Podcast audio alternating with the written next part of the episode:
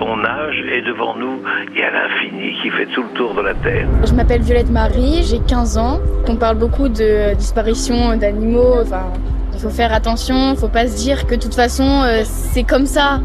Est-ce que euh, on pourrait, à un moment ou un autre, arrêter de polluer l'eau? Une réponse de scientifique, Violette, à ta question, dans laquelle on sent une pointe d'exaspération. Julie Tourol, chercheuse à l'Ifremer. Déjà, la première chose que nous, on doit faire en tant que scientifique, c'est informer. Ce qui se passe sous l'eau, peu de gens, en fait, en ont conscience. Là, nous, on habite euh, en bordure de mer, donc on voit l'océan tous les jours, mais il y a des gens qui habitent beaucoup plus loin et qui ont aucune conscience de la présence de la mer et de l'effet de leurs actions sur la mer, et même en jetant quelque chose dans la Seine à Paris, le déchet va arriver dans l'océan. Donc euh, chacun, il faut vraiment qu'on prenne conscience de l'effet de nos actions et essayer de euh, limiter euh, notre impact sur l'environnement.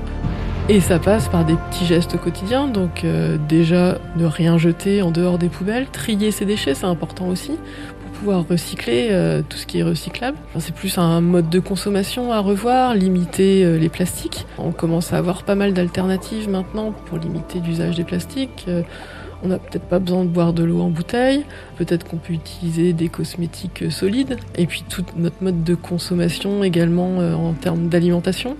Privilégier le local, les produits de saison, le bio, essayer euh, d'arrêter, je sais que c'est compliqué, mais notre surconsommation, que ce soit de vêtements, que ce soit d'objets high-tech euh, comme les téléphones, les tablettes, euh, qui utilisent en fait des matières premières qu'on peut trouver dans les océans et qui polluent quand on doit les recycler. C'est plein d'actions qui, si tout le monde s'y met, qui vont permettre d'améliorer l'état de l'océan. J'y crois. J'essaie de faire comprendre ça à mes enfants. Pour eux, c'est normal de pas manger de fraises en hiver, de pas acheter le dernier truc euh, de marque, les dernières tennis, je sais pas. Euh, ils ont le droit à des trucs neufs aussi, mais on achète d'occasion.